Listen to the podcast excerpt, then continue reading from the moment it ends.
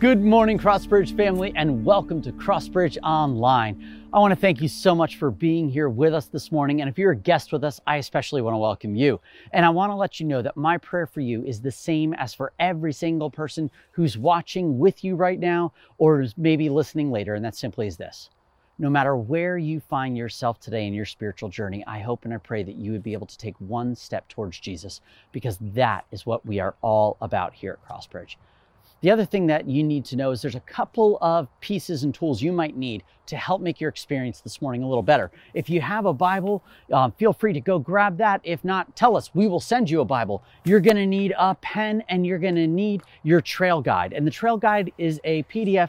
The link is right in the description. And you could go ahead and turn to solitude because that's the step that we're going to be taking and before we jump into solitude, which is the step we're going to get to, so you could turn to that, uh, I just want to stop and say thank you so much. As we took the step of service last week, many of you took opportunities to send quick text messages to people. I know that some of you showed up when others were in pain and you did nothing more than just listen and say, I'm here. And so thank you so much for stepping into looking like Jesus for others. And I can't wait to continue in that with you. Now, as you turn to solitude this week, I should probably tell you that when it comes to solitude, for the next uh, bit of time that we have together, I may be messing up words.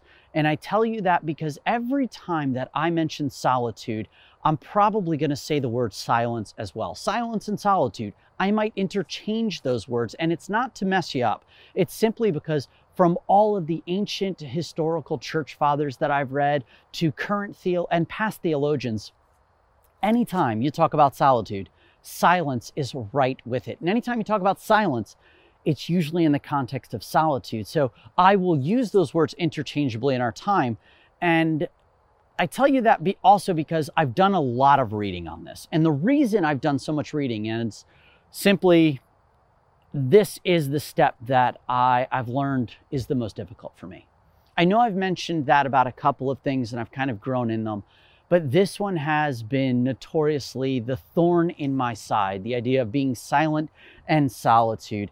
And I, I, mean, there's so many stories that I could tell you about how I've not done this well, but I think my favorite, if you will, to throw your pastor under the bus is when I was back in college, I was studying for my degree in Bible and pastoral ministry. So, you know, to be a professional Christian. There was a moment when we went on a retreat, and this retreat was in the context of my small group of guys that I was with, along with some other people in our class.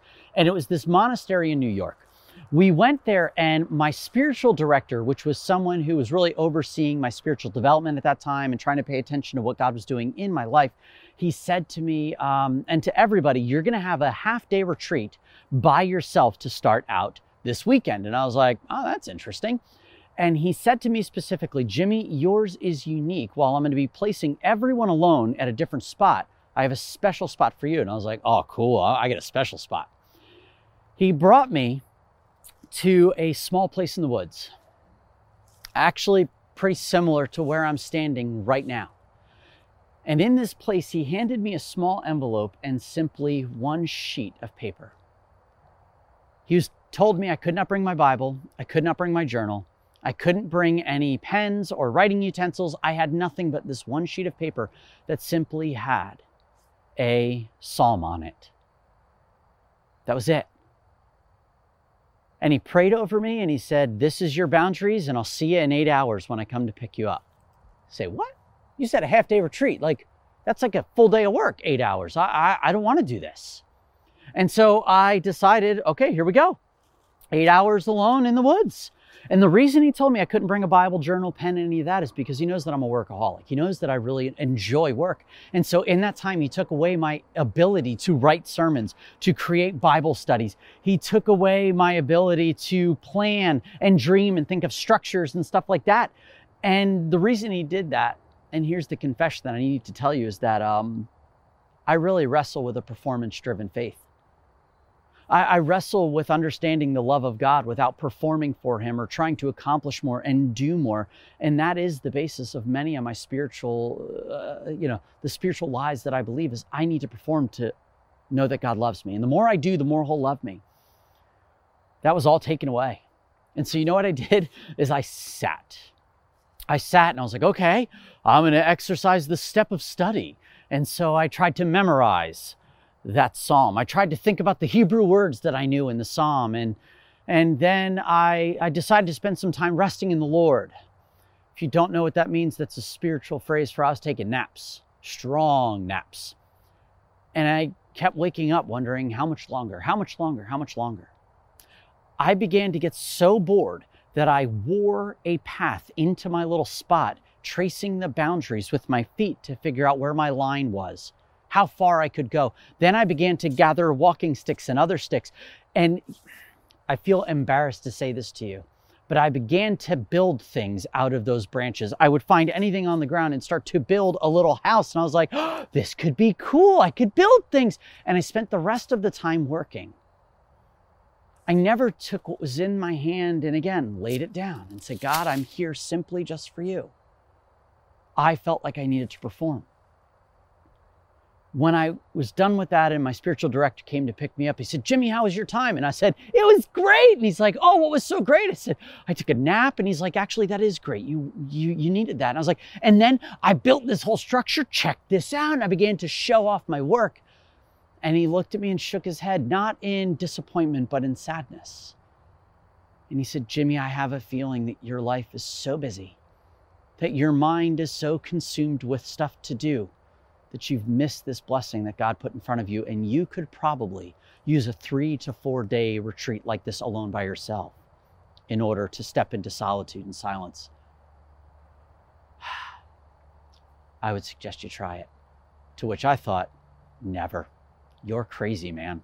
I will never be able to spend that much time because the truth is, I felt like it would be a waste of time. Eight hours alone by myself doing nothing feels like a waste of time because I like producing. And what I've come to realize is that silence and solitude are God's gift to remind us that our true identity is in Him and nothing else. The gift of solitude for you and I is not this idea of just being away, but it's being away to understand that God loves us no matter what we do or perform for Him against. God says, I love you not because of what you do, just because you're you and I've created you. I've knit you together and I love you. As we tackle this step today and we look at what the scriptures have to say about silence and solitude, I need to tell you that I'm not just standing here as your pastor to tell you this is important, but I'm standing beside you as a apprentice of Jesus trying to follow him but understanding that this is the hardest step for me to take. Um, and I am constantly learning more and more about this step and I can tell you now today that this is probably one of the most refreshing steps that I take every day. And I cannot imagine my life without it. And even more than that, I have found myself in the position of my spiritual director looking on with sadness to those around me who cannot find the space to be alone and worried about their survival spiritually because it's just not sustainable to keep working. So let's look at silence and solitude together. And as we look throughout Scripture, you are going to find that this is a natural part of most people's journey the idea of getting away to be with God, to finding times where you are alone to be with God. And one of my favorites, uh, you'll see them all throughout the Old Testament, but we're actually going to read this, I think, in two weeks or so in First Kings 19. We're going to read the story of a, of a prophet, and his name is Elijah. And Elijah is this really, uh, he's just a funky character in the Bible because he ends up saying things. It doesn't rain. He steps into where kings are, there's a really bad king, and he kind of stands up to him and his wife. And then he goes on the run for years and, and he's chased, and it's pretty bad. But there comes this moment when Elijah steps back on scene and God tells him like you need to step up. And and one conversation leads to another against him the king and all the king's false prophets. And there's almost like this giant miraculous throwdown that they have in 1 Kings 18 and in 1 Kings 18 they have this like I said this competition about faith if you will. When they go through this moment um, Elijah wins, uh, God wins, Elijah steps into this place where he's like, I'm a hero. I've done it. Here we go. Um, and the king runs back to tattle uh, on Elijah to his wife. And Elijah, in that moment's like, oh no, I got to run. I got to get out of here. And at the peak of this a massive, massive, we'll call it a performance, even though it's not, because I'm going to use that word throughout here. At the peak of his performance, doing the biggest thing for God, he has to run away and be completely alone. And it's in this moment of solitude that he begins to cry out to God and say, Where are you? I'm all alone. I've got nothing. I feel isolated. I feel like the king hates me. Everyone's out to get me. What am I supposed to do? And in solitude, he gets mad at God about even feeling alone. Where are you? Do you know how God speaks to him? Listen to how he speaks to him. We're going to go to 1 Kings 19, and it says this starting in verse 11. Go out and stand before me on the mountain, the Lord told him. And as Elijah stood there, the Lord passed by, and a mighty windstorm hit the mountain. It was such a terrible blast that the rocks were torn loose, but the Lord was not in the wind. After the wind, there was an earthquake, but the Lord was not in the earthquake. After the earthquake, there was a fire, but the Lord was not in the fire. And after the fire, there was the sound of a gentle whisper. When Elijah heard it, he wrapped his face in his cloak and he went out and he stood at the entrance of the cave and a voice said, What are you doing here, Elijah? See, many of us, I believe, are in Elijah's shoes where we complain to God about feeling so alone. When we're always surrounded by people, you and I both know that you can be surrounded by people and still feel loneliness at the core of who you are. You could be at a concert and feel alone. You could be in your bedroom and feel alone. You could be the most popular person on Facebook and feel alone and cry out and say, No one sees me. And that's what Elijah does. And Elijah stands out there and he's like, God, do you hear me? Will you speak to me? And sometimes I fear that we're always waiting on God for the big things. We're waiting for the massive church service. And, and don't hear me wrong.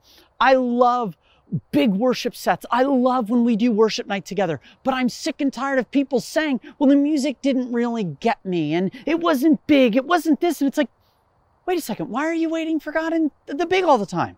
Well, the message, it was a little, eh, it didn't really connect, so I, I, I skipped to the next video. Wait a second, God's, God's not always in the big.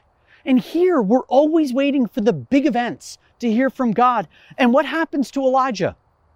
The wind rips through to the point of taking stones off the mountain. And is God in the wind? No, he's not in the wind. And then the earth begins to shake. And is God in the earthquake? No, he's not in the earthquake. I don't know if you've ever seen fire come down from heaven. I have not. And the fire comes down, and, and is God in the fire in the big? No, he's not. Where do we find God in this story from Elijah?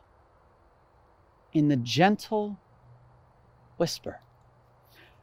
And if you go back to the Hebrew of this phrase, gentle whisper, it is so unbelievably complex and detailed and nuanced. And gentle whisper is an amazing translation. But I just want to give you a little background on that, a little, um, the, the feeling that's behind gentle whisper when you start to break it down, this idea of gentle also has the feeling of thin.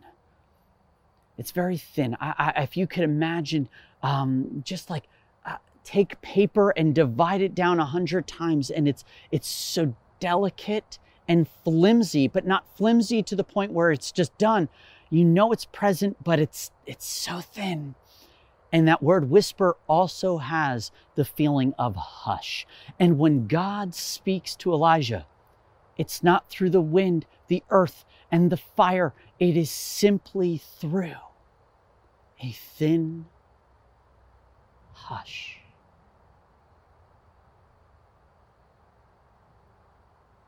God speaks to Elijah in his solitude he finds God in silence. For Elijah, in his solitude, he finds God in the silence. And the truth is, I don't think that we do either of these well today. Silence and solitude are so foreign to us. we just don't do this. And, and for a second, if you're here watching and you're an introvert and you're like, please, I love silence and solitude. You can get me away from people all day long. I'll be on cloud nine. That is true. You're absolutely right. But there is, uh, you know, are you really in solitude and silence? Because we both know for introverts that you're your worst critic, aren't you? We know that in your times of being alone, your mind never stops. You may know isolation, but you do not know silence. An introversion is sometimes this way of pulling away so much because you're fearful of being with people. So you begin to critique everything you do, every word you've said, every conflict you have, and you don't know what it's like to be alone or in silence because your brain has never stopped. And your soul continues to go. Yes, you're introverted. Yes, you could be isolated, but that is not solitude. You have not found your identity in what God is doing. You have found your identity in what your brain says. Totally different. And for those extroverts that are out there, you could raise your hands. You can get real excited because the introverts wouldn't have done that a second ago. You're all excited. You're like, extroverts, here we go. You, you, the idea of being alone, like Elijah, and saying, I'm going to go away to try to listen to nothing. You're like, there's no people? There's no way. I would never do it.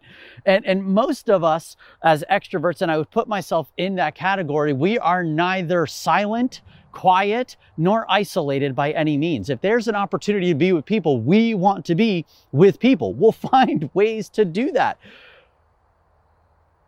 But I think we fill our lives with all those people and all that noise because we're terrified of what we might hear in the silence. We're terrified that when the wind and the fire and the earthquakes begin to settle and the thin hush comes over, that we will see things about ourselves that we don't really like. And so we run from those things and we surround ourselves with people. And last week, I know I mentioned to you that um, you should go get Life Together by Dietrich Bonhoeffer. I'm going to say it again. Go get this book. It is so good. And I want to read to you something that Dietrich Bonhoeffer has to say. It's actually over on page 78 of his book. This is what he has to say about introvert, extrovert, this idea of being isolated and being with people. He says, Let him who cannot be alone beware of community, and let him who is not in community beware of being alone. Each by itself has profound pitfalls and perils. One who wants fellowship without solitude plunges into the void of words and feelings, and one who seeks solitude without fellowship perishes in the abyss of vanity, self infatuation, and despair. When I look at the life of Jesus, it is not dictated by his social disposition. It wasn't driven um, by whether he wanted to be around people, not to be around people. His life was driven, and his spiritual direction, direction was simply found in his times of silence and solitude. It was found in his times of prioritizing being alone to be with God and then moving from there. Instead of running from miracle to miracle or crowd to crowd, we read over and over in the story of Jesus about how he prioritized that time with God first, and everything else that he did came from that. When you look at the story of Jesus, how many times have we seen him retreat? We've gone back over and over to the baptism of Jesus in this series, haven't we? How he studied the word, this time of fasting, all these things. Again, all of these steps overlap. But if you go into Mark chapter 4, what happens to Jesus after he's baptized? He's led by the Spirit into the desert for 40 days. He's not with anybody. It's not like he's hanging out with a bunch of folks. He doesn't bring anything with him. He's alone in solitude and in silence. You know, Jesus prioritized this time of silence and solitude when he had to make major decisions in his life before he went and chose the 12 disciples. We find in Luke chapter 6 that it was nighttime. He knew this moment was coming. And so he spends the entire night in prayer. Uh, if you look, Luke chapter 6, verses 12 and 13 say this One day soon afterwards, Jesus went up on a mountain to pray, and he prayed to God all night. At daybreak, he called together all of his disciples, and he chose 12 of them to be apostles. And then they go to list their names. You see, there's major decisions that need to be made. Who are the 12 guys that I'm going to pick? And what's Jesus' priority before major decisions need to be made? Prayer, silence, solitude, alone by himself on the mountain where no one can come to get him. Jesus responds to major things in his life with silence and solitude. There's a moment when he gets news that his cousin, John the Baptist, the one who baptized him in the Jordan right before he went off into the desert, the one who I bet you he grew up with him, he knew him, they were, they were tight, and news comes to him that his cousin has been beheaded, that he's dead. And it, and it was a favor that he was killed. How do you handle mourning? How do you handle death when you're the Son of God, the Messiah, Jesus Christ? Well, in Matthew 14, verses 13 and 14, we read this. As soon as Jesus heard the news, he left in a boat to a remote area to be alone. But the crowds heard where he was, and they headed and they followed on foot from many towns. Jesus saw the huge crowd as he stepped from the boat, and he had compassion on them and he healed their sick he catches news of his cousin. What's the thing that he does? He says, I, I got to get out of here for a second. I need space to think about this, space to process this. I don't need to keep doing and doing and doing and prepare. Who's going to do all these things? No, no, no. I need, I need, I need, I need some space. And so he gets on the boat, and on the boat, he goes from one side of this lake to the other, which is actually a couple days' journey. And as he's beginning to take this, all the people know where he's going. So they're like, We got to follow. And Jesus, in his time of mourning, gets off the boat and sees these people and does he stop and say, Don't you know I'm mourning? Don't you know I just, my cousin just died? No, he stops and he has compassion on them. How can you have compassion in the sense of mourning, in a season of mourning? Because you know who you are in Christ or in, in God. And Jesus knew his identity was from the Father and that he was loved and comforted. And now he could have compassion. There are times that he continues to meet people like this where he steps off boats and he heals them, that he um, meets people in cities and they bring all their sick and their demon possessed and all these things. And, and there's this great story in Mark chapter one where he's over at Simon Peter's house. And at Simon Peter's house, uh, he, he heals and then the door just ends up lining with people all the way down the pathway in this city. And the pathway's filled with people. They come in and they get healed. And the news that this mega healer and deliverer is in town is there. And so jesus is completely wiped from a morning of teaching an afternoon and an evening of healing and being with people. And so we find this story in Mark chapter 1, verses 35 to 39. It says, Before daybreak the next morning, this is after all that healing, Jesus went out to an isolated place to pray, and later Simon and the others went out to find him. When they found him, they said, Everyone's looking for you. But Jesus replied, We must go on to the other towns as well. I'll preach to them too. That's why I came. So he traveled throughout the region of Galilee, preaching in the synagogues and casting out demons. You see, he didn't run to miracle to miracle. He didn't run from, I got this huge gathering. How do we make it bigger? His disciples have this position where they're like, oh, Jesus, People are lining up looking for you. They're wondering where you are. This is the beginning of something big. But what does Jesus say? Actually, from my time alone, from my time of silence and solitude, because I didn't want to deal with the people, I didn't even want to deal with you for a little bit. I needed my time with the Father to remember what I'm doing. And so, what am I doing? And in his time of centering, of silence, of solitude, in the thin hush, Jesus tells his disciples, exactly what he was called to do. We must go on to the towns because I need to preach to them too. That's why I came. Jesus did not come for a group of people, he has come for all people. And he knows that because of his time with the Father. He knows when to say yes and when to say no, when to stay and when to move on. This is what rejuvenated is every day, and you will find all the time. It's mentioned that Jesus goes away to pray alone in the mornings. He spends time praying in the evenings alone. Jesus actually has this moment with all the disciples where he sends them out and they all go out to minister and they're all caring for people. They're um, casting out demons and they're seeing healings and they come back pumped to tell jesus about what's happened. And as you work through the gospel of mark as you hit chapter 6 they begin to tell jesus we did all these cool things. All these things happened. This is amazing. And do you know what jesus says to them? As the apostles returned to Jesus from their ministry tour and told him all they had done and taught, then Jesus said, Let's go off by ourselves to a quiet place and rest a while.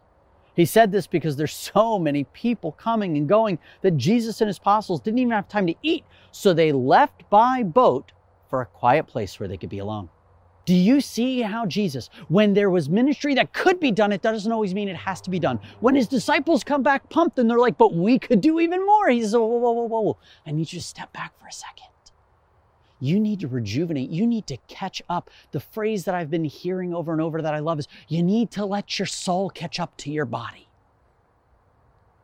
Hold on a second here. Let's get in the boat and go away because no one can get us right away. You need a nap. Elijah finishes on the mountain, and what does he do? He runs and then he takes a nap. The disciples are like, What am I supposed to do? Take a nap. When I got stuck in the woods, what did I do? I took a nap. Why? Because I didn't know anything else but performance, and neither did the disciples.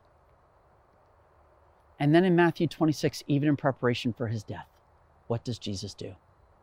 He gathers his 11 disciples that were left after Judas had gone and he says, Would you follow me to pray? And then he grabs a couple of very, you know, his best friends and said, We're going to leave those guys there. I need you really to pray with me and about what's coming because this is not going to be good. And then he takes another couple of steps away by himself, and there's levels of solitude, even in the midst in, of community. There's solitude there. And he does what? He spends time with the Father, pleading with him understanding who, who he is and his identity was never lost in the performance. It was always grounded in loving people. And that had to come from time with God. This is the gift of silence and solitude for us. Jesus so clearly demonstrates it. And if for you and me, as apprentices of Jesus, we are called to simply follow in his footsteps, we have no choice but to dictate, to mandate, to plan in our own lives and carve out time for silence and solitude. When I went on my sabbatical a couple of years ago here at Crossbridge, which again, thank you so much for that gift, I realized the gift of silence and solitude in a way I never had.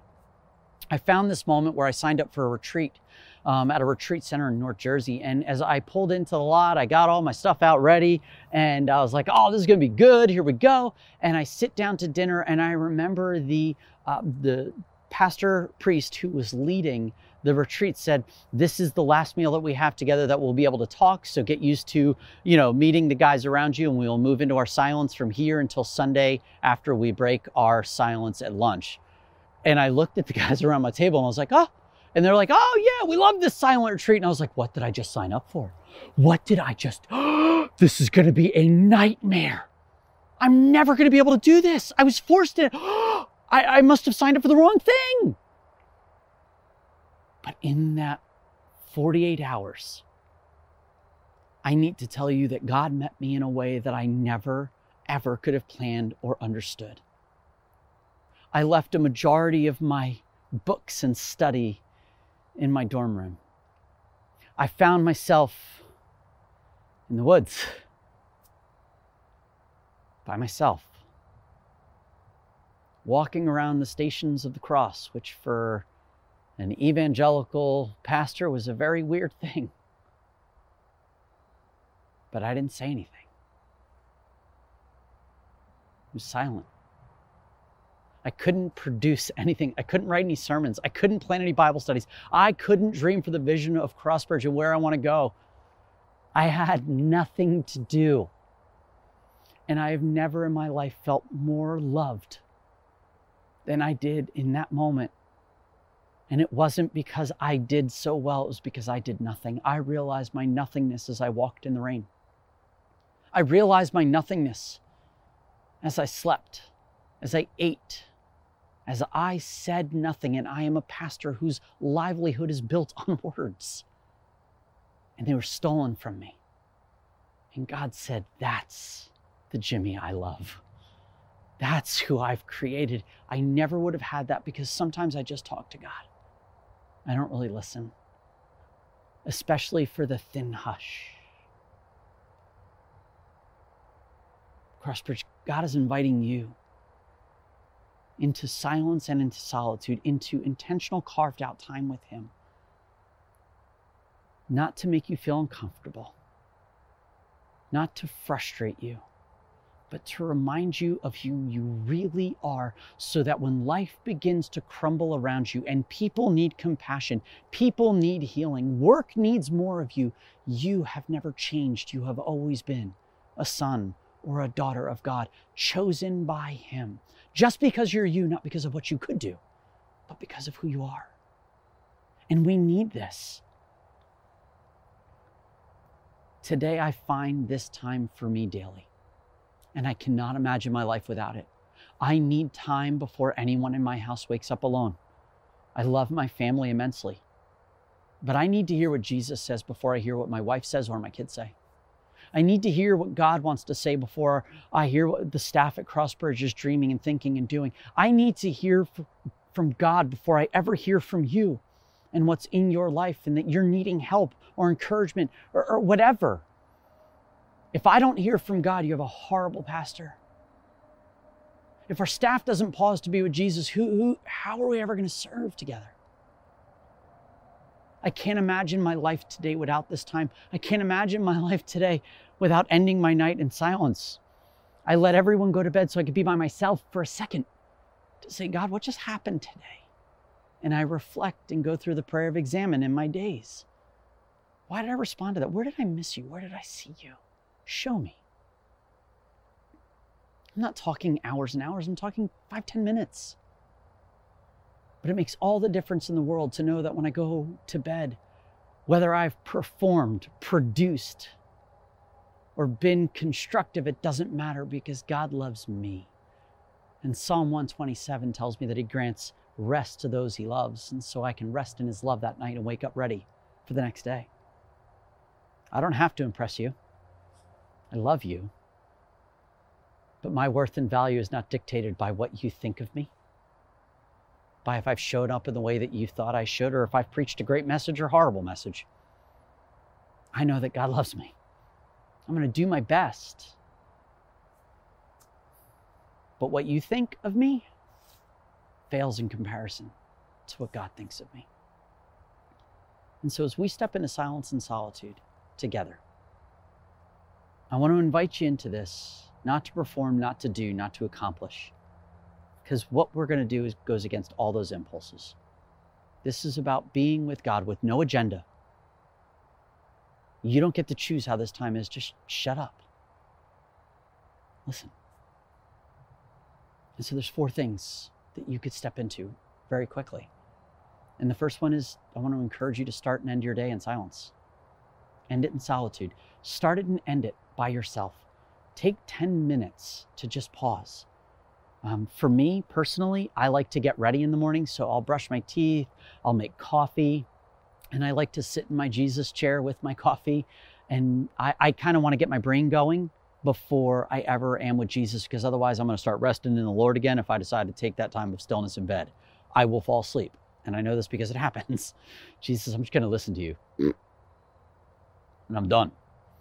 Listen, find a place that you can start with I won't listen to my kids, my wife, or any tech. I won't open anything until that time is complete because I want to know what God wants for my day before anybody else does. Find 10 minutes. You can do this. I know that you can. Um, no screens, no kids.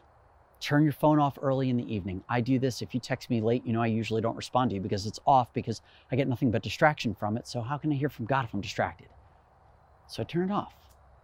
I put it away for a little bit. Why? Because this is very loud. This just yells at me with notifications and everything that's going on and wrong. And, and I can't hear a thin hush over loud yelling. Second thing I want you to step into is to practice practice many moments of silence many moments of silence. Maybe you're at the point where you're like, I, I, I don't know how to handle this, you know, 10 minutes in the morning, evening things. I have learned to really, really enjoy many moments of silence. When I jump into the car, there are times that I will not turn the car radio on. I will not have uh, the Bluetooth. I'll turn everything off simply for the silence in my car. I love the moments when I get to stop at a red light and instead of you check the phone, you fix this, you wipe that, you, you yell at there's a moment, right? We've got a specific amount of time. And in that time, I have found myself going, can I be quiet from the moment I have to stop until the moment turns green? Can I slow my mind down for 30 seconds right now before I have to go? That's a mini moment of silence. I can hear from God in that moment. Do you know if you didn't take your phone into the bathroom, you'd have more time alone? We used to do this, it was great. You could spend time alone in breathing. What if you didn't have music if you took a shower and you just showered thinking, processing? What if you paused in the checkout line instead of checking your phone, waiting before you checked out, you just sat there? Listen for the thin hush. I know it's busy, but you could still carry silence with you. You could pray for the person who's in front of you, behind you, and the cashier who's probably had a tough day in COVID times. Embrace your mini moment of silence. For those of you who like video games, I know that your load screens are forever. What if you didn't check something else during the load screen and you paused in silence? Slow down your life a little bit because God is in these moments. And in those moments, we begin to prep our heart for what's next. Instead of showing up rushed, anxious, and ready to produce, we show up ready, centered to love like God does. The third thing you could do is carve out 30 minutes in your week this week. And I say carve out because many of you, like myself, have schedules that feel full. And you're going to have to intentionally say, in this half hour, I am going to shut down everything. I am going to eliminate all distractions and all things.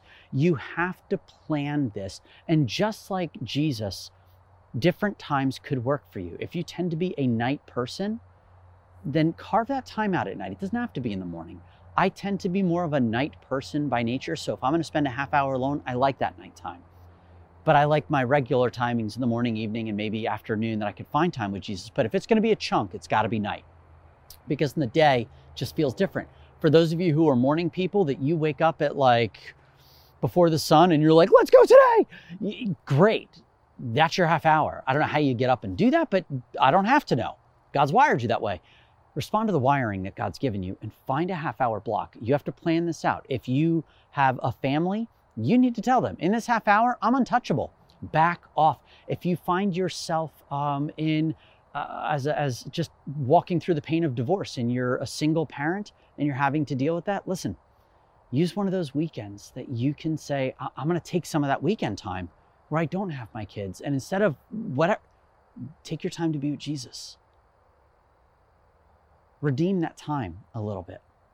And the last thing that you could do is this is going to take some planning, some very strategic planning, is to plan a half a day away you need to plan a half a day away by yourself where you can take time to either sit in the woods like we are now. You can take time to go to a retreat center, um, go somewhere where people are not, to simply be alone. Bring your Bible, bring a journal. Don't bring a ton of books and things you have to accomplish, but just to center with Jesus. What do you want from me now? Those times of retreat are great for thinking What's happening in this next season? What's coming up for me that, that, Lord, you need to prepare my heart for? If you are someone at Crossbridge or whoever isn't part of Crossbridge but watching this and you feel like you want to take that half day retreat and you want to plan that out, do me a favor and just contact me. Send me an email at jimmy at crossbridgecc.org so that I can help walk you along because there's a lot of emotions, feelings, and thoughts that are going to come into play in this that you're not going to expect. And I want to give you a heads up so that you can prepare as best you can for that. Silence, solitude, stillness. This is the invitation of God, not as a mandate, but truly as an opportunity to know who we are so that we show up the best we can for others. We show up centered in Christ at every meeting, at every small group, at every meal with our family. We're centered in Jesus. And so instead of ending our time now just by blessing you, praying for you, and going, I can't think of a better way than to spend three minutes in silence together. And so, what I'm going to ask you to do is to get into a comfortable but not sleepy position wherever you're watching this now. And if you're listening to it, I would ask that you take a moment to pause for just three minutes. And we're going to just spend some time in silence and in solitude. Let's spend that time together.